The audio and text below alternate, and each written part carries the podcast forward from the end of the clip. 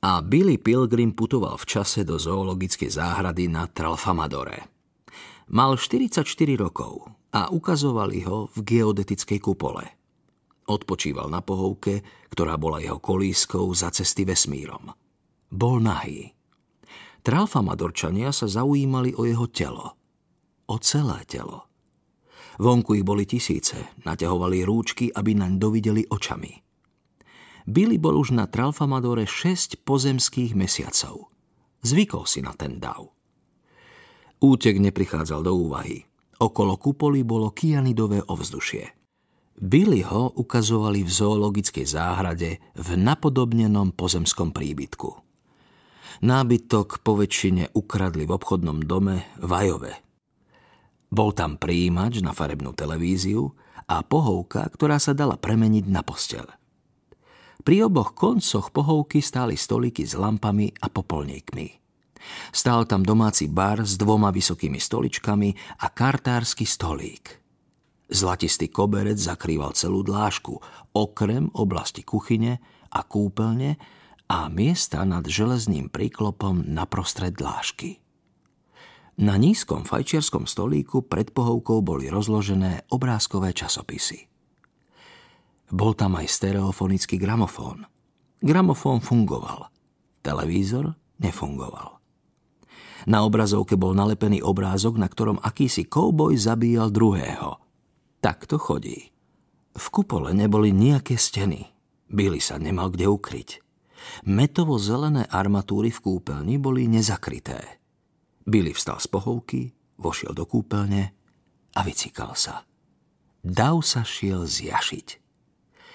Billy si na Tralfamadore očistil zuby, nasadil si čiastočnú protézu a vošiel do kuchyne. Aj propán butánový sporák, chladnička a umývač riadu boli metovo-zelené. Na dverách chladničky bol obrázok. Chladničku už tak dodávali. Bol to obrázok dvojice z veselých 90. rokov minulého storočia na dvojsedadlovom bicykli. Billy sa teraz zahľadel na obrázok a pokúšal sa pomyslieť si dačo o tej dvojici. Nič mu nezišlo na um. O tých dvoch ľuďoch si zrejme nebolo možné nič myslieť. Billy sa dobre naraňajkoval z konzerv. Umiel šálku, tanier, nôž, vidličku, lyžičku a panvicu a odložil ich. Potom si zacvičil, tak ako sa to naučil v armáde. Roznožný poskok, hlboké drepy, podpor ležmo za rukami. Tralfamadorčania po väčšine nemohli vedieť, že Billyho telo a tvár nie sú krásne. Nazdávali sa, že je nádherný exemplár. Na Billyho, ktorý sa poprvý raz začal tešiť z vlastného tela, to príjemne pôsobilo.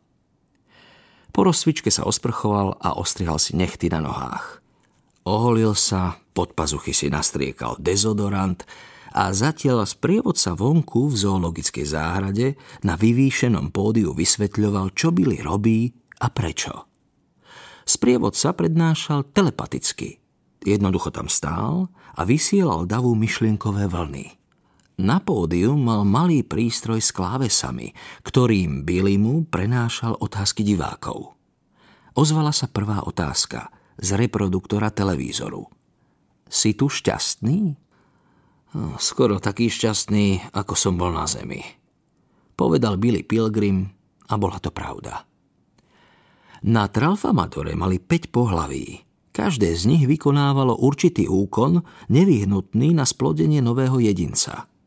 Billy mu sa všetky javili rovnaké, lebo ich pohlavné odlišnosti tkveli na pospol v štvrtom rozmere – Mimochodom, jeden z najväčších morálnych úderov, aký byli mu uštedrili tralfamadorčania, súvisel so sexom na zemi. Tvrdili, že posádky ich lietajúcich tanierov identifikovali na zemi nie menej ako sedem pohlaví, pričom každé hrá dôležitú úlohu pri reprodukcii. A zasa, Billy si vôbec nevedel predstaviť, ako pôsobí 5 zo spomínaných 7 pohlaví pri splodení dieťaťa, lebo sexuálne boli aktívne iba v štvrtom rozmere. Tralfa Madorčania sa pokúšali Billy mu naznačiť, ako si má predstaviť sex v neviditeľnom rozmere. Povedali mu, že na zemi by sa nemohli rodiť deti, keby nebolo homosexuálnych mužov.